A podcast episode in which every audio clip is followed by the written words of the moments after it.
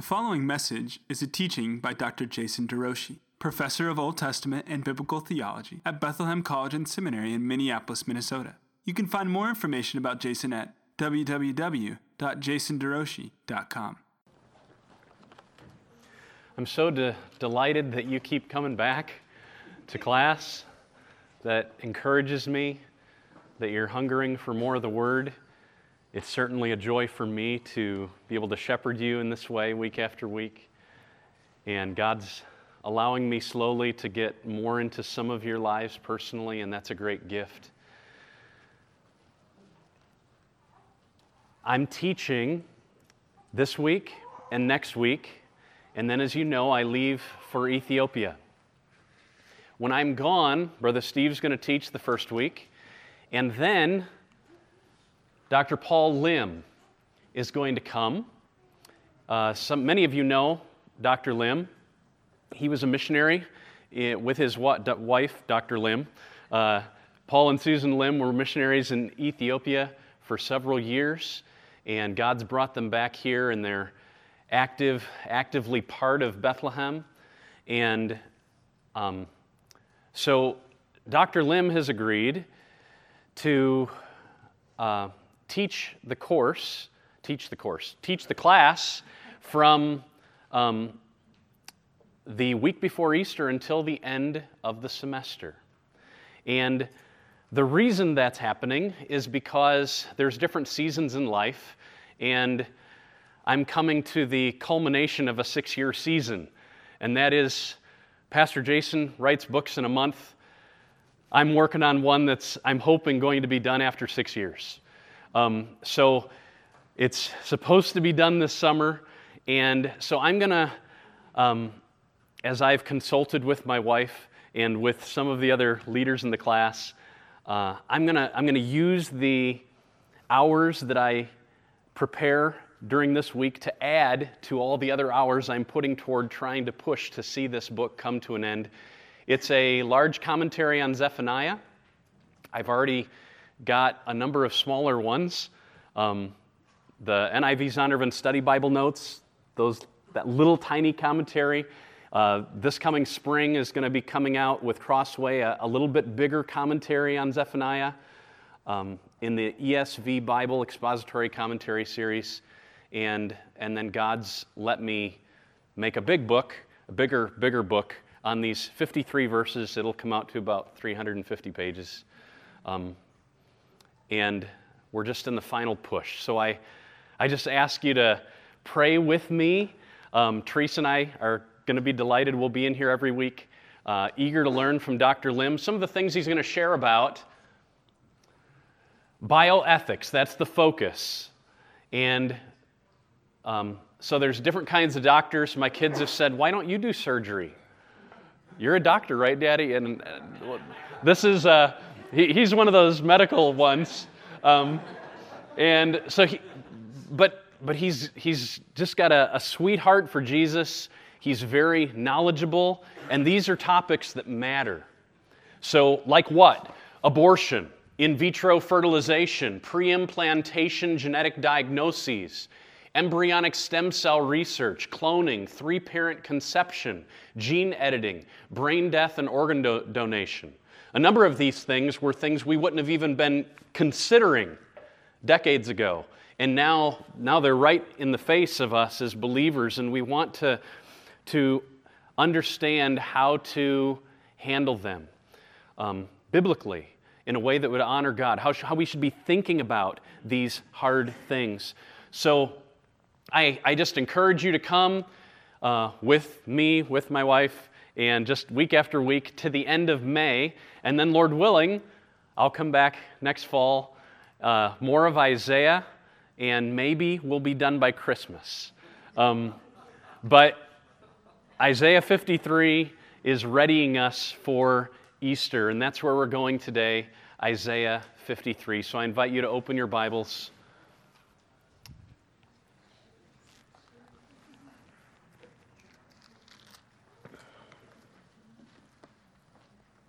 This whole study has been extremely rich for my soul. I hope it's been good for you. Um, in Isaiah as a whole, and then in this chapter especially. Um, I've never taught on Isaiah for more than two weeks uh, in my classes, and so this is this is just fresh every week for me, fresh every week for you, and uh, God has been very kind, I think, to meet us. So we've looked at the, the servant's divine human nature and homeliness in verses 1 and 2, his experience with suffering in verse 3. Last week, his substitutionary nature, the, the substitutionary nature of his suffering. And then this week, Lord willing, we'll see, the servant's humble response to his suffering and the human and divine perspective on that suffering. Let's pray. Precious Lord, you are precious simply because of who you are, and yet you have awakened us to recognize that preciousness. And so we say, Thank you. Thank you that you, the God who is most holy, who is over all things, has disclosed yourself to us in the person of Christ, and you have entered in love into this world in order to save sinners like us. Thank you for awakening faith in our souls and letting us see you as beautiful, letting our, our spiritual senses find uh, savory and sweet beauty in you.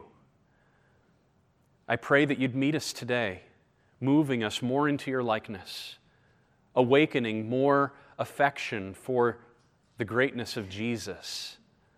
I pray that you would now let your word be clear and let our hearts feel appropriately about what we observe and understand and evaluate. Through Jesus, I pray, the only one who can make it happen. Amen.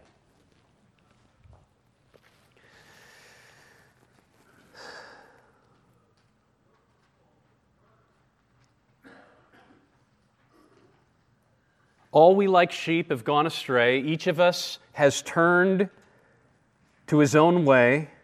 Verse 6 And the Lord laid on him the iniquity of us all. That's where we ended last week. This servant Savior suffered on behalf of sinners like you and me.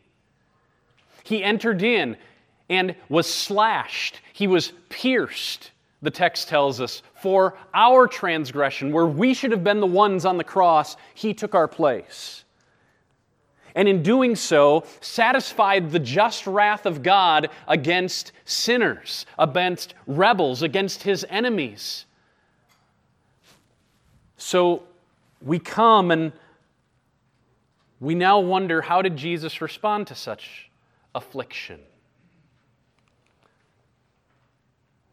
What others did, verse 7, he was oppressed, he was afflicted. Both of those are passive. He was oppressed by others, he was afflicted by others. And yet, as we'll see when we get to verse 10, there was a ultimate divine mover in all of the oppression and in all of the affliction. He was oppressed, he was afflicted. Yet he opened not his mouth. And that's just amazing. It's not the, the sense of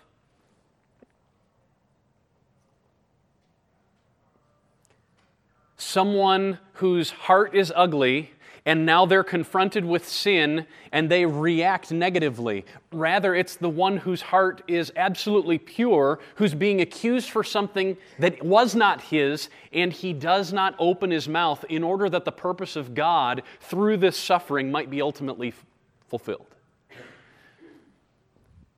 His response was silence.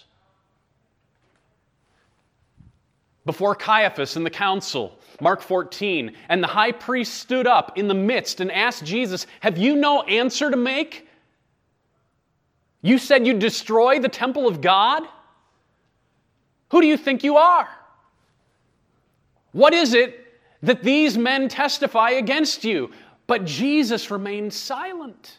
and made no answer. Again, the high priest asked, Are you the Christ, the Son of the Blessed One? Silence.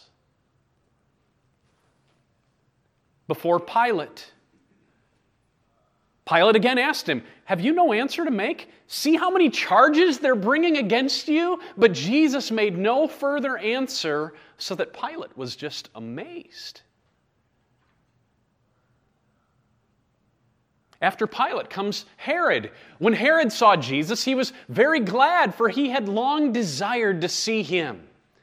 Because he had heard about this man, he was hoping to see some sign done by him, so he questioned him at some length. No answer. No answer. No answer that could have halted the whole process that would culminate in the cross.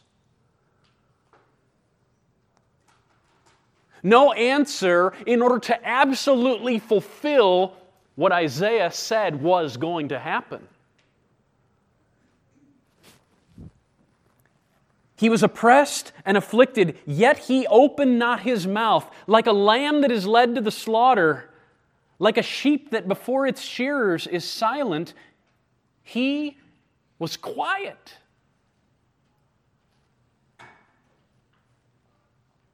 Now, I jumped automatically and said, Look, we're looking at Jesus.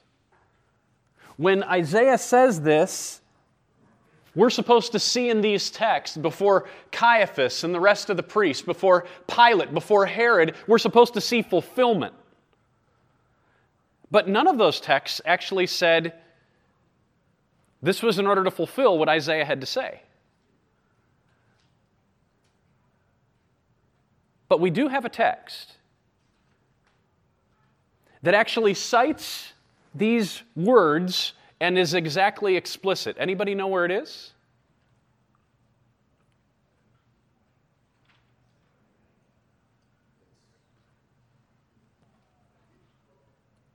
I heard something. Well, I've seen something in Psalm 44 about Psalm 44? Yeah. Okay. I know you're for. Well, the beauty of, of the Psalms is that it portrays a royal figure who triumphs through great tribulation. And the New Testament authors all the time are citing the Psalter and applying it straight to Jesus and saying, look at the suffering of this, this royal figure. It's being, it, it's as if, it's as if the Psalter contains the very words of the Christ. It's as if the Psalter, like, like the servant songs in Isaiah, were direct prophecies. That, that, it's, it's as if they're reading it that way. But Psalm 44 doesn't say the name Jesus in it, right? And that's what I'm wondering. I don't want to, I, I want to. Ethiopian. The Ethiopian eunuch. What a guy. Very good. So that's the only place actually in the Bible that our text is explicitly quoted. So let's look at that text. Acts 8, 32 and 35. You remember this black African came to Jerusalem in order to worship. And God had great plans for him that he would not return the same man that he would return to black Africa with a new identity, with a new birth certificate, and with a proclamation of good news that the light of the gospel was intruding upon an entire continent. So the Ethiopian eunuch is riding in his chariot, and God makes Philip show up. And this, this Ethiopian was reading a passage of Scripture like a sheep he was led to the slaughter, like a lamb before its shearers is silent, so he opens not his mouth. There's our passage. Next verse out of the Greek translation. In his humiliation, justice was denied him. Who can describe his generation? For his life is taken away from the earth. And the eunuch says to Philip, About whom, I ask you, does, this pro- does the prophet say this? Is it about himself? Or is it about someone else? Who's this passage talking about? And, the, and Philip responds, he opens his mouth, and beginning with this scripture, he told him the good news about Jesus. There it is. Here's John the Baptist. He saw Jesus coming toward him, and he didn't say, That's my cousin. He said, Behold the Lamb of God who takes away the sins of the world. Like a lamb that is led into the slaughter, so him. So, so the New Testament guys are consciously reading Isaiah 53 and, and just recognizing this was direct prophecy fulfilled in the person of Jesus. Now, I saw this this week, and then I got a little caught off guard. There was something expected that I, I came to as I was wading through the New Testament texts. And yet it, it shouldn't have arrested me like it did because I've read Philippians chapter 2 before, where he says, Let this attitude be among you that was in Christ Jesus, who, being in the very form of God, did not count equality with God a thing to be exploited, but made himself nothing, taking the form of a servant. Let your attitude be like his. But this is what I found Christ also suffered for you, leaving you an example so that you might follow in his steps. Now, as I read through this, I want you to see if you can find our text. He was oppressed and afflicted, yet he opened not his mouth. Like a lamb that is led to the slaughter, like a sheep that's before its shearers is silent, he opened not his mouth. Is that text on Peter's mind? He committed no sin. Remember, the whole point is he suffered not simply to generate power, he suffered to provide a pattern. The way he suffered is the way we suffer. He suffered in his body before he enjoyed his resurrection. So now we, the body of Christ, should expect suffering before we enjoy our resurrection. And when we suffer, we're to do it like Jesus suffered. Let's consider the implications of this. He committed no sin, neither was deceit found in his mouth. When he was reviled, he didn't revile in return. When he suffered, he didn't threaten, but continued entrusting himself, entrusting himself, entrusting himself to the one who judges justly. He himself bore our sins in his body on the tree. We can't do that part. But why did he do it? In order that we might die to sin and live to righteousness. By his wounds, you've been healed. Verse 5 of our passage. There was no deceit in his mouth. By his wounds you're healed. For you were straying like sheep. He became like us, but have now returned to the shepherd and overseer of your own souls. That unexpected call, I mean, I'm expecting to walk through Isaiah 53 and, and just stand in awe of the one who suffered on my behalf and I didn't expect to find a model for how I'm supposed to act when I'm oppressed and abused. When all of a sudden I suffer in a way that is comparable in some ways to how Jesus is suffering, if I suffer for Jesus' sake and for the gospel. And the beast, that's the bad guy, was given a mouth uttering haughty and blasphemous words. The servant opened not his mouth. The beast was boastful, blasphemy came from him. He was allowed to exercise, allowed by whom? God. The beast is merely a dog on a leash. He's a very powerful dog that if we don't know the one holding that leash, we should be scared. But because he's like a dog on a leash and the one holding it is our Father, new birth certificates, we need not fear. But he was given authority, allowed to exercise it for 42 months, three and a half years. That's the symbolic picture of what the tribulation looks like. The window of great tribulation. It opened its mouth and uttered blasphemies against God, blaspheming his name and his dwelling, that is, those who dwell in heaven. Also, it was allowed to make war on the saints, to conquer them. Like he did to Christ on the cross, so too with his people. And authority was given it over every tribe and people and language. And on all who dwell on the earth and worship the beast. Everyone, notice, whose name has not been written before the foundation of the world in the book of the life of the Lamb that was slain. The image is Isaiah 53. Yet, what Isaiah 53 is anticipated the actual experience of Christ on the cross, and yet, and yet, before the foundation of the world, it was in the mind of God. It was in the purpose of God. And there were people's names that were not even conceived before the foundation of the world. No one was conceived. Not even conceived yet physically, that, whose names were already in the book. They would be conceived under God's wrath, and yet, as the elect of God, his purposes would work ultimately through the suffering and triumph of the cross to bring about their salvation.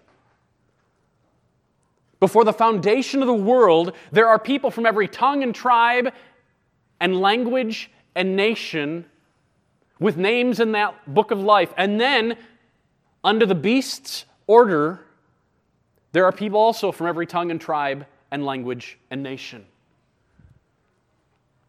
If anyone has an ear, let him hear. That's Isaiah. If anyone is to be taken captive, to captivity he goes. If anyone is to be slain with the sword, with the sword must he be slain. Here is a call for the endurance and faith of the saints. So the mention of Christ's lamb like slaughter gives rise to the call for the saints to endure in the midst of a world with a beast. So give us application in the sense that, are you calling for complete passivity? I mean, if, if there were an attacker in our church, I mean, this is, this is maybe absurd, but if there were an attacker in our church, would we not be right, those who are um, there to protect us, to, to intervene? Um, it, those who were uh, uh, led before ISIS with in the orange jumpsuits and the black hoods, I mean, I kept watching it. I didn't watch all of that, but when I saw that, I kept thinking, man, I'd have done anything to try to just break out of that. You know, I, it wouldn't have been successful, but I would have fought. Is that a wrong reaction? Tell me what you're thinking here in terms of application. no pressure. Steve, you want to go first? no, Brother John, that's a great question. With the study we did prior to Isaiah, I gave one day to talking about lethal self defense. You may recall that. You can go back to my website and find it, where I talk about the legitimacy, biblical groundedness, I believe, of lethal self defense. And yet, there are times where, led by the Spirit of God, we believe the gospel will spread more by sacrificing my right to lethal self defense. And it's very difficult to know when that is. When we look at the missionary life of Paul, there were times where he stayed in the city and was stoned, and there were other times where he hightailed it out of there in the middle of the night when no one could see him. When the bombs increased in Syria, some of our global partners were questioning how long do we stay? We're willing to stay, or do we go? Which is better at this point for the sake of the gospel? And they stayed a long time and then they left. And where did they go? They went to another part of the world that has opened the door for them to minister to Syrian refugees using the exact same language, and the doors are wide open for them to, to be ministering. It is very hard for us sitting here to make those calls for those who are over there. And I would suggest that the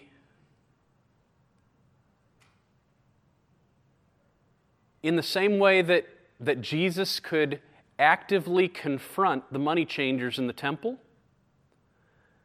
and then less than a week later give himself over to be crucified, it takes just a sensitivity to the purposes and voice of God at that moment to know what faithfulness to the King of Kings and the spread of the gospel should look like.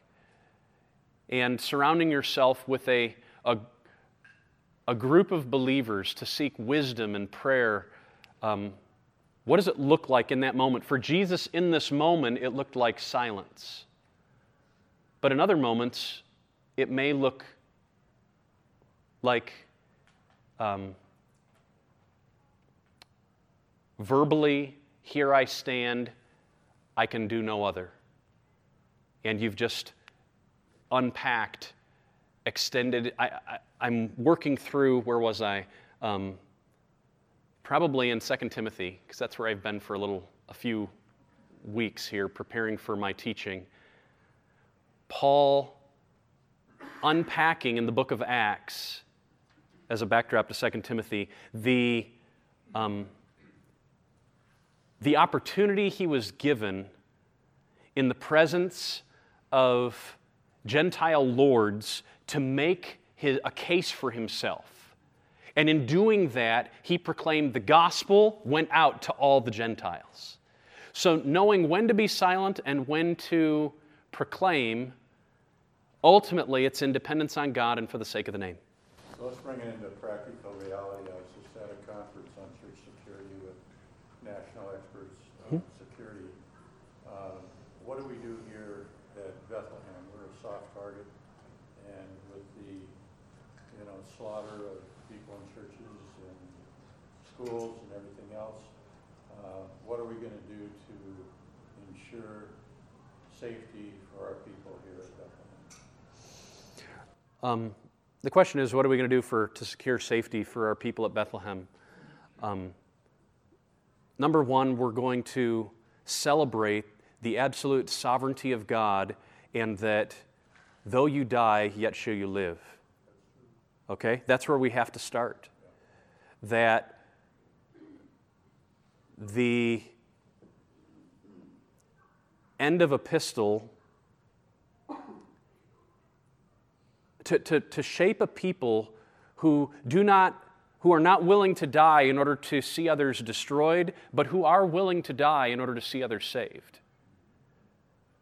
To shape a context where we do not fear death. That's what Christ, Hebrews chapter 2, died to bring the lack that, that, he, that we, he could cancel the fear of death so that we do not fear those who can merely kill the body but not the soul. We fear the one who can destroy both body and soul in hell. Matthew 10. So there, there's the foundation, I would say. And then the, we, we try to create a context wherein um, we, as good stewards, work for the physical security and safety as best as we legitimately can without compromising our convictions in the eternal um, security that Christ has given us. And there's where, in different churches, in different contexts, in different settings, the council of elders working with the congregation are going to come to different conclusions. And I will say, those are discussions that the elders are having even right now. Um, but everything starts with a sense that the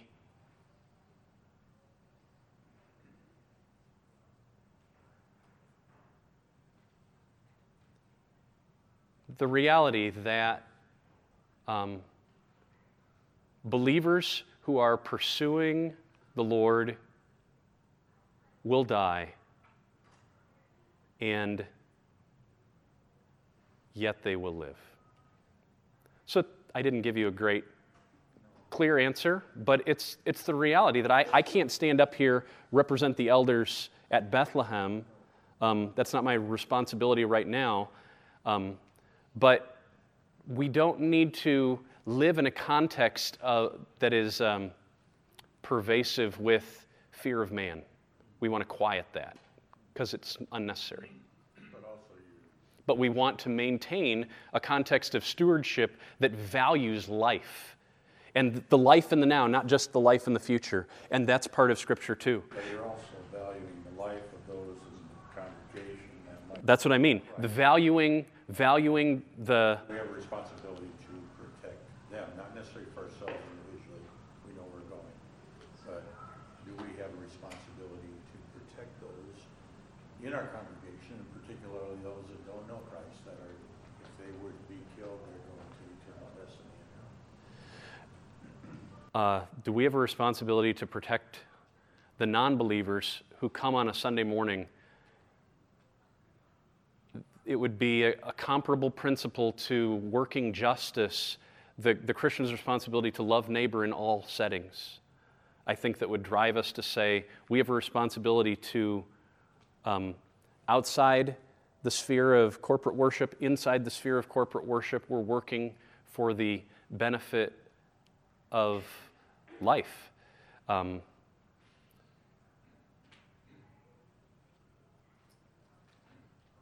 and to come to conclusive answers as to what that should look like, that's why you need a council of elders who are submitted to the book. It's as much as I will say right now. Um, yes, and amen to all of that, but this passage, don't you think it is more talking about Christians should have endurance? Because God has had a plan from before the foundation of the world, and it's got to happen. And so when it says, he, anyone who's to be taken captive, to captivity he goes, anyone who's to be slain with the sword, with the sword, sword must be slain. These are things that God has ordained to happen, and there's a period of time which all that has to happen before we are the second coming of Christ appearing. These things are resolved. Isn't, isn't that the sense of what this passage is really? That's the focus for sure. And the brothers, we know that it's the last hour. 1 John 2:18 because you've heard that the antichrist is coming and indeed he's already come. Many antichrists have already come rather. Uh, 1 John 2:18. The antichrist according to the book of Daniel was to bring false teaching and persecution in the very ministry of Jesus, he saw Satan fall down to the earth. And he's working a level of deception through persecution and false teaching and torment. And, and it's very much in selected pockets right now. But I think the Bible teaches that the day will come when it will go global. But but there's selective pockets throughout history where the people of God have been under deeper levels in a certain sphere of false teaching and persecution. And the call of the text is follow the Lamb as you were destined to do wherever it takes you, and have ears to hear, eyes to see that this is right and endure, whatever that looks like. And when you get to a, text like Revelation 20, and it's portraying the heavenly sphere. It's fascinating how it's worded.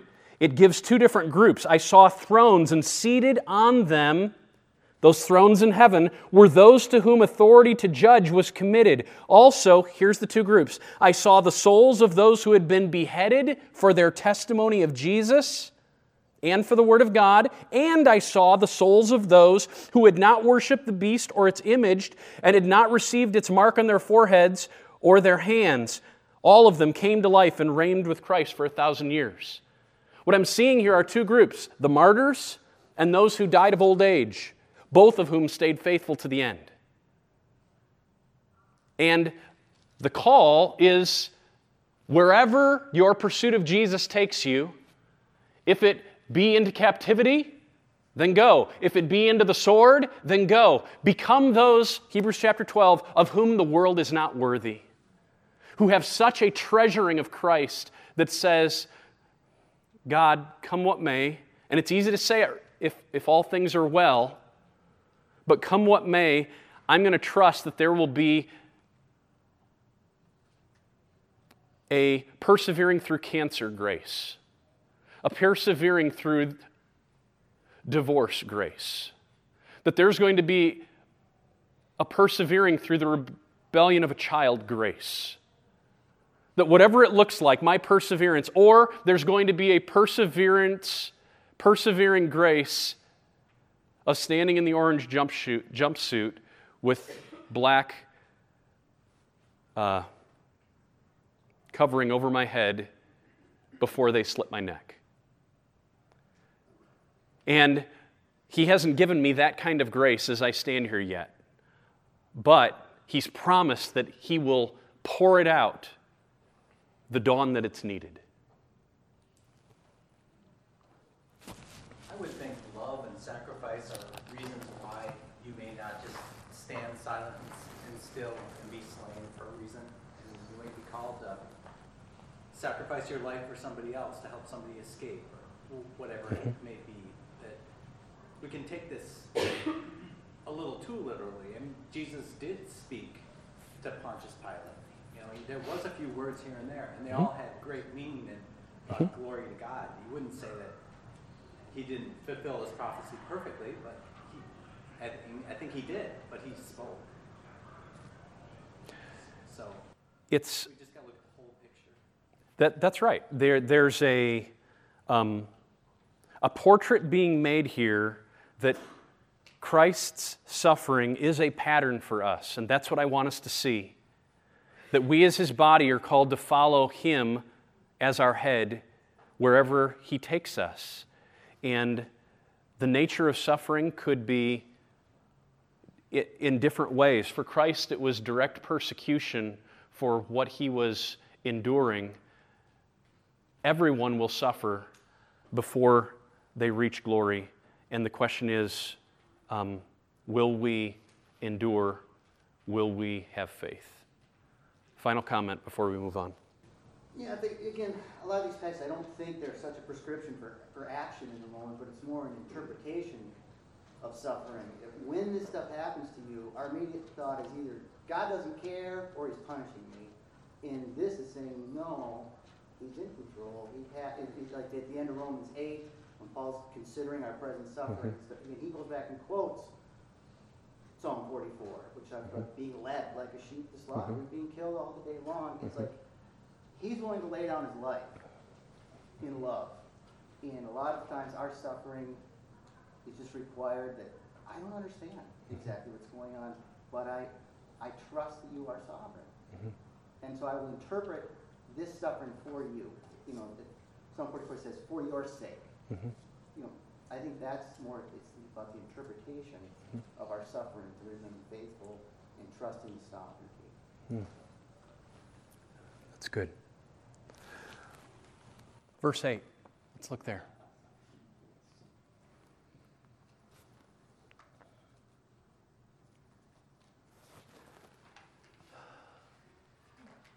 Culminating here on the prophet's perspective, on the servant's suffering. That's what verses 1 through 10 are, sandwiched between these statements of Yahweh coming from his own mouth in 52 13 through 15 and 53 11 and 12.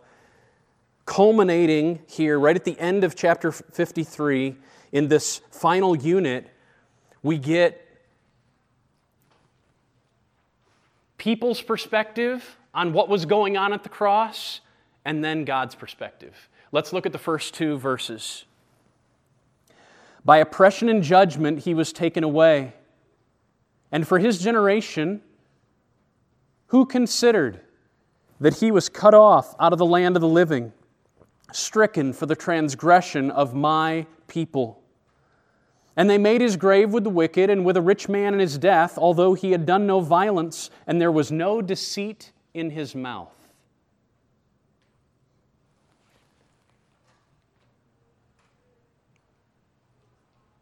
This word considered, who considered from his generation that he was cut off out of the land of the living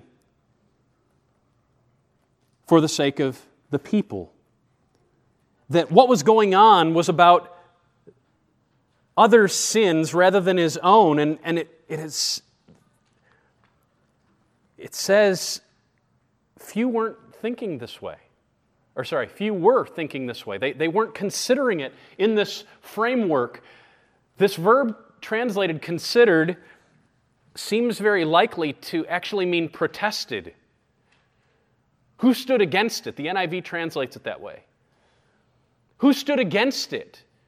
Who actually raised a concern, raised an issue? Most of Jesus' disciples were just gone. They weren't there saying, This is wrong. It just happened. It, it, it moved along. Jesus said, Father, forgive them. They don't know what they're doing. They don't have a clue that I am the King of Kings and the Lord of Lords. They don't have a clue that I'm here out of love for them. God so loved the world that he sent his Son that whoever believes in him would not perish, but have everlasting life. They don't recognize what's going on here. Peter, you denied the holy and righteous one. You asked for a murderer, Barabbas, to be granted to you. You killed the author of life. That's just amazing statement about the deity of Christ. You killed the author of life. It's also just amazing that the author of life could die.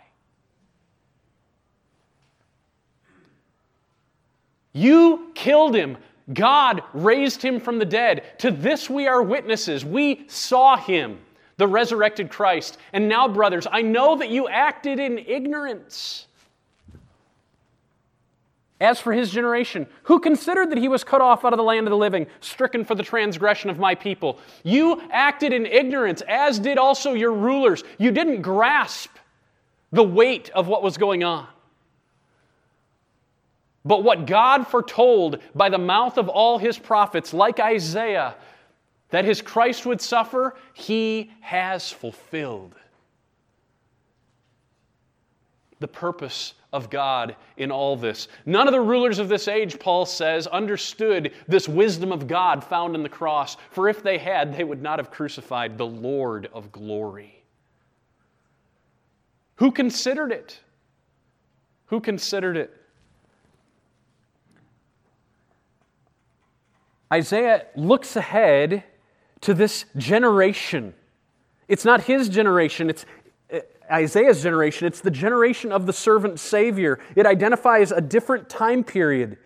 And, and as, as such, it's, it's like when that generation arrives, look at my book. Read my book. You'll be able to see this is direct fulfillment, direct prophecy that's coming about. They made his grave with the wicked, it says in verse 9. Two robbers were crucified with him, one on the right, one on the left. Not only a grave with the wicked, but a, a grave with a rich man in his death. I mean, that's unbelievable specificity. And then Matthew goes out of his way to say, when it was evening, there came a rich man, a rich man from Arimathea named Joseph, who also was a disciple of Jesus, he went to Pilate and asked for the body of Christ. Then Pilate ordered it to be given to him, and Joseph took the body, wrapped it in a clean linen shroud, and laid it in his own new tomb. Jesus was laid in the tomb of this rich man, which he had cut in a rock, and he rolled a great stone to the entrance of the tomb and went away. When we read this, what we have to read these New Covenant documents in light of the predictions that precede. They, a lot of times we'll say this was in order to fulfill, but a lot of times they don't. And it seems to me that this is one of those instances where the mention of the rich man is in order to identify we're seeing fulfillment of Isaiah 53 right here. Jason, I kind of wonder, when did Joseph of Arimathea leave at that point? Because he was a follower. He knew he couldn't stop it, what was going to happen, and yet it's like, well, at least I can be the rich man in this situation. Maybe he knew something. Maybe he trusted something so deeply.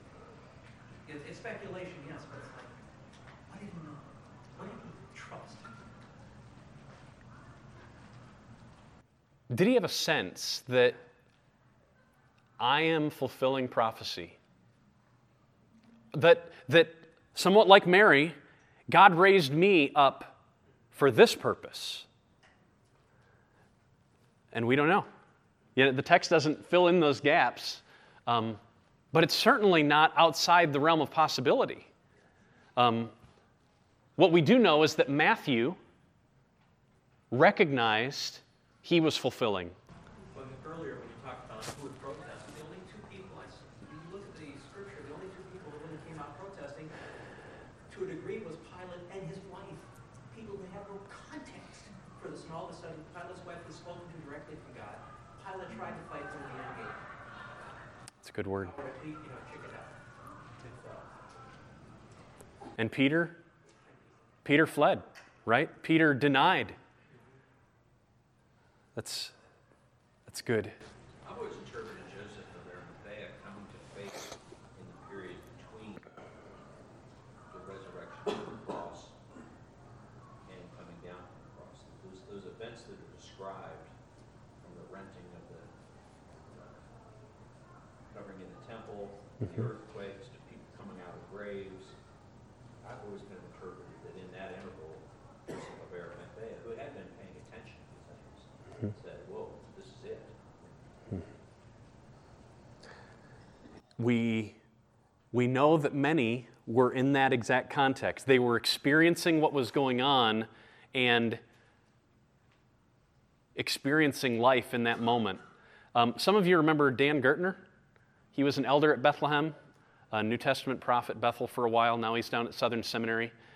He wrote his dissertation on that very, his doctoral dissertation on that exact um, window between um, it was it was like the rending of the veil was his the title. He actually thinks that it was a vision account.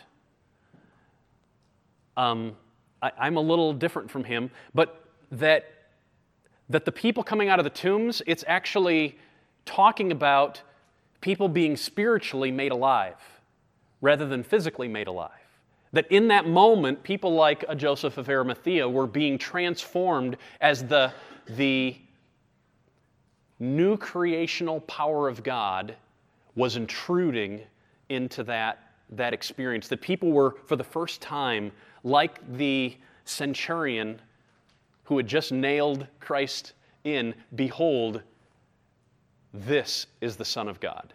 However, he words it, I, I forget. Truly, this was the Son of God. That kind of awakening by having an encounter, even that window of experiencing the six hours of his time on the cross, um, he was giving evidence of something beyond any, any human. It's good. Isn't that true for us today, though? I mean, just as Joseph was led to take the body of Jesus, we're God's workmanship created in Christ Jesus to do good works, which He's prepared in advance for us to do. So every day, God is calling us for specific purposes, and He's created that work before the beginning of creation for us to do. And if we're connected to Him and abiding in Him, we will bear much fruit. Well, certainly that, that, and in, in a less direct way, Isaiah anticipated, he declared his audience were deaf and blind. But he anticipated a day when the deaf would hear and where they would read God's word in a book. That is, he envisions a day when the eyes of the blind would be open, when the ears of the deaf would hear, and I think we're supposed to actually see ourselves among that. That is, that this is what I mean less direct. Like Joseph of Arimathea, we are being awakened to say, wow, I'm fulfilling prophecy that was predicted back in the 700s, way before Jesus. That right now I'm among the those from the nations who've been saved through the servant's work. I'm among those who have been um, given eyes to see and ears to hear. And as I engage in my following of Him, I'm fulfilling prophecy. The difference would be Joseph of Arimathea had more of a specific fulfillment than, than I have, in that he was the rich man, a specific one, and no one else in the world ever fulfilled that particular role. That's what I mean by more specific. Can you go back one slide to Paul's quote? Um, none of the rulers of this age understood this, the wisdom of God on the cross. If they had, they would not have crucified the Lord of glory. Just as I read that this time, I've read it before, but there had to be leaders that did not believe who he was, because if they would have believed he was really the Christ, they wouldn't have been able to kill him. True. Peter couldn't even imagine him being killed. And Peter, you know, Peter knew who he was. I, I, it was the first time I really thought mm-hmm. about it, that in God's plan, he had to have a whole mass of powerful people who could not recognize who Jesus was, because if they thought for a moment he was God's son, they wouldn't have nailed him to the cross. As you're talking, I'm wondering if the process of partial awakening in the lives of the disciples themselves, if the reason they didn't have immediate awakening was partly because of this. Because had they been fully aware, fully aware, I mean, Peter in one breath could say, You are the Christ, the Son of the living God. And in the very next episode, I mean, it's, it's the very next verse, Jesus is saying, Get behind me, Satan, because Peter's saying, You can't go to the cross and die. So, had, had they, what it, what it tells us in the Gospel of Mark, is what I, what's on my mind, is that it was at the resurrection that all of a sudden there was the awakening. That even the disciples themselves may have caused more of a ruckus to thwart the purpose of Christ to the cross. What was that? Peter couldn't have just stood at the edge of the crowd if he had full awareness. He'd been running toward them, saying, no, no, no, no. Right, right, right. There was a, a level of, of, I think, inner challenge. I, I haven't put it, that inner challenge, directly in relation to the purpose of God to bring Christ to the cross, but it relates to this. If the rulers of this age had really understood, they would not have moved. if, if I would have, I mean, knowing what I know now, that he had to die for, on the cross for my sins, I still couldn't have been the one to kill him. Do you know what I'm saying? I know it had to be done, and I would not even stand in grace now unless he did it. Hmm. But personally, if they said, okay, go, go nail on the cross, that's gotta happen. I couldn't, I couldn't, you mm-hmm. know, not knowing what I know about him as my savior. Hmm. He couldn't have been my savior unless somebody did. Yes, Does that make sense? yes. I just saw something in God's purpose just as a The thought that something awakening happened very, right at the resurrection, I think is part of why the gospel writers give us that centurion. He just kind of simply says, yep, And what's ironic is that he's a Gentile. In the book of Mark, there's only two that recognize he's the Son of God Mark himself in verse 1 testifies that he's the Son of God, but this is Mark writing after the resurrection. Within the book itself, it's the demons in chapter 3 and the Gentile centurion in chapter 16, I think. It's just amazing. Um, that, yeah, God's having to go outside to give testimony to who Christ was because those within didn't recognize it until after.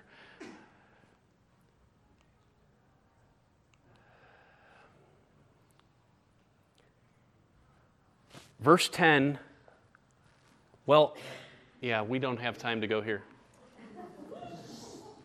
Um, Divine perspective in 30 seconds. No, we'll. The, the trouble, I will say, the trouble is that I know I've got three verses to go by next week, and I've got eight slides on, chap, on verse 10. So, um, and we're struggling to get through six every week. So I'm like, what am I going to do? Um,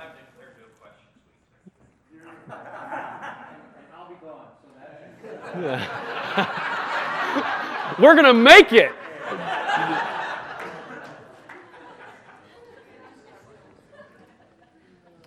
Other questions? Not a question. From Rick's point that, that, you know, uh, um, Peter would have, uh, rushed toward Christ and said, no, no, you know, in the, in the, you know, at the time he was being arrested, being, uh, whatever, uh, before Pilate, and all that. he would have, uh, Christ would have said at that point, get behind me, Satan. Yes, I mean, he would have. yeah, I mean, because. He would have needed to. trying Yeah. before, and that's where we began this discussion in a way. Yes. Know when to be quiet, and so now I'm done. Gene? So when Jesus said, Father, forgive them for they know not what they do, is that a special situation pre-resurrection? Because in a way, couldn't you say that all people who reject Christ are ignorant of who he really is, or they mm-hmm. wouldn't reject him, and yet they're held accountable? So what's the difference? Yeah, the question on the, at hand is how do we understand this dispensation of forgiveness that Christ proclaimed at the cross? Especially when we read in Acts 2, there's thousands of people gathered at Pentecost who we don't get a sense necessarily that they were there 40 days earlier. They've come to Jerusalem for Pentecost. This is one of the three, fe- three feasts. So they're there, and Peter says, You killed the Son. You did it. So many poets have meditated on the fact that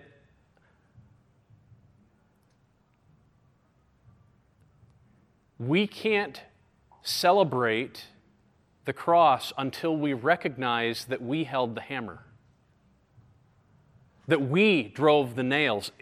By that, I mean we were the ones who re- we were born with that innate rebellion against God and His saving purposes until He overcame us. So when Jesus says, Father, forgive them,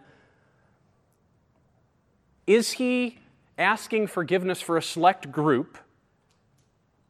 Say the ones who just nailed him, but no one else, somehow a, dispensation of forgiveness toward them? Or is it against all the world? I mean, is this universalism? Some have argued from that text the justification that everyone in the world is saved. No one is going to hell because Jesus pled at the cross and God always listens to his son. Father, forgive them. But we read the rest of the New Testament and that's absolutely not clear.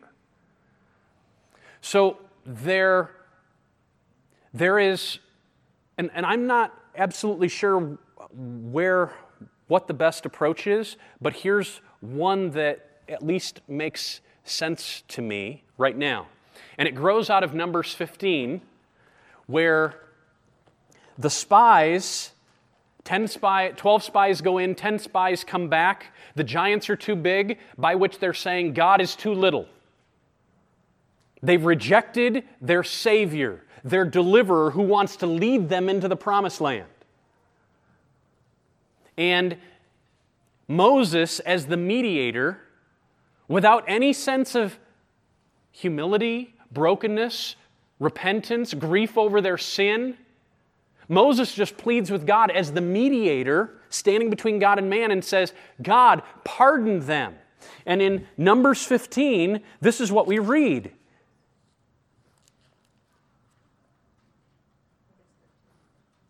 Numbers 14, sorry. Numbers 14, verse 19. Please pardon the iniquity of this people, the mediator declares. According to the greatness of your steadfast love, just as you have forgiven this people from Egypt until now.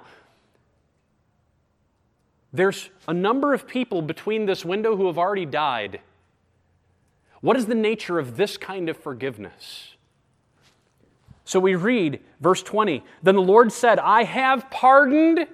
He said, Please forgive them. I have pardoned according to your word, Moses. But truly as I live, all the earth shall be filled with the glory of the Lord, and none of the men whom who have seen my glory and my signs that I did in Egypt, none of them will enter into the land.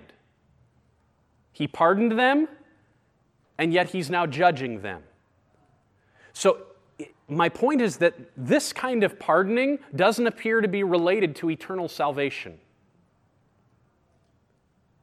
What it, what it means is, by the declaration of the mediator, God's immediate wrath, which is absolutely just, there is, is held off, that there's a forbearing of his immediate wrath that provides a context for repentance.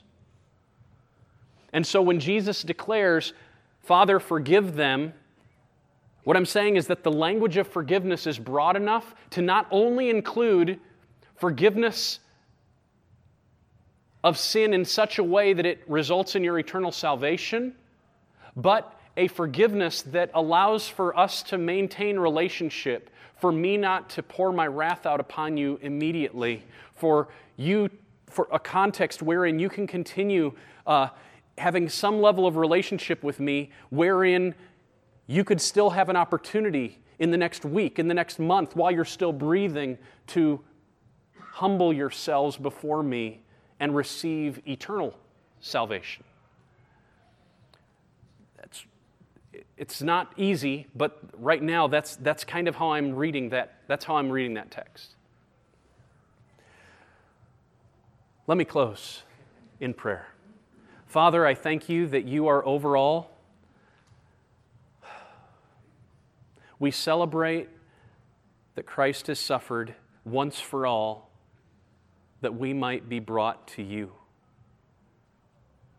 The righteous for the unrighteous. And you count this just. So that if we confess our sins, you are faithful and just to forgive us you call us not to sin, but if we sin, we have an advocate. If we have believed, we have an advocate with the Father, Jesus Christ, the righteous one, and we celebrate that He stands even now on our behalf, interceding before you, and that you always listen to your Son. Thank you that you did not wipe out all the rebels who killed your Son, but that you provided a way of escape. We thank you for giving us a book rather than condemning us immediately. We are condemnable, but Christ has paid, Christ has purchased, and we celebrate such provision. Give us hearts that stand in awe of you increasingly. In Jesus' name I pray. Amen. Thank you for listening to this message from the ministry of Dr. Jason DeRouchie, professor of Old Testament and Biblical Theology at Bethlehem College and Seminary in Minneapolis, Minnesota. Feel free to make copies of this message to give to others, but please do not charge for these copies or alter their content in any way without written permission from Jason DeRouchie. For more information on Bethlehem College and Seminary, we invite you to visit online at www.bcsmn.edu.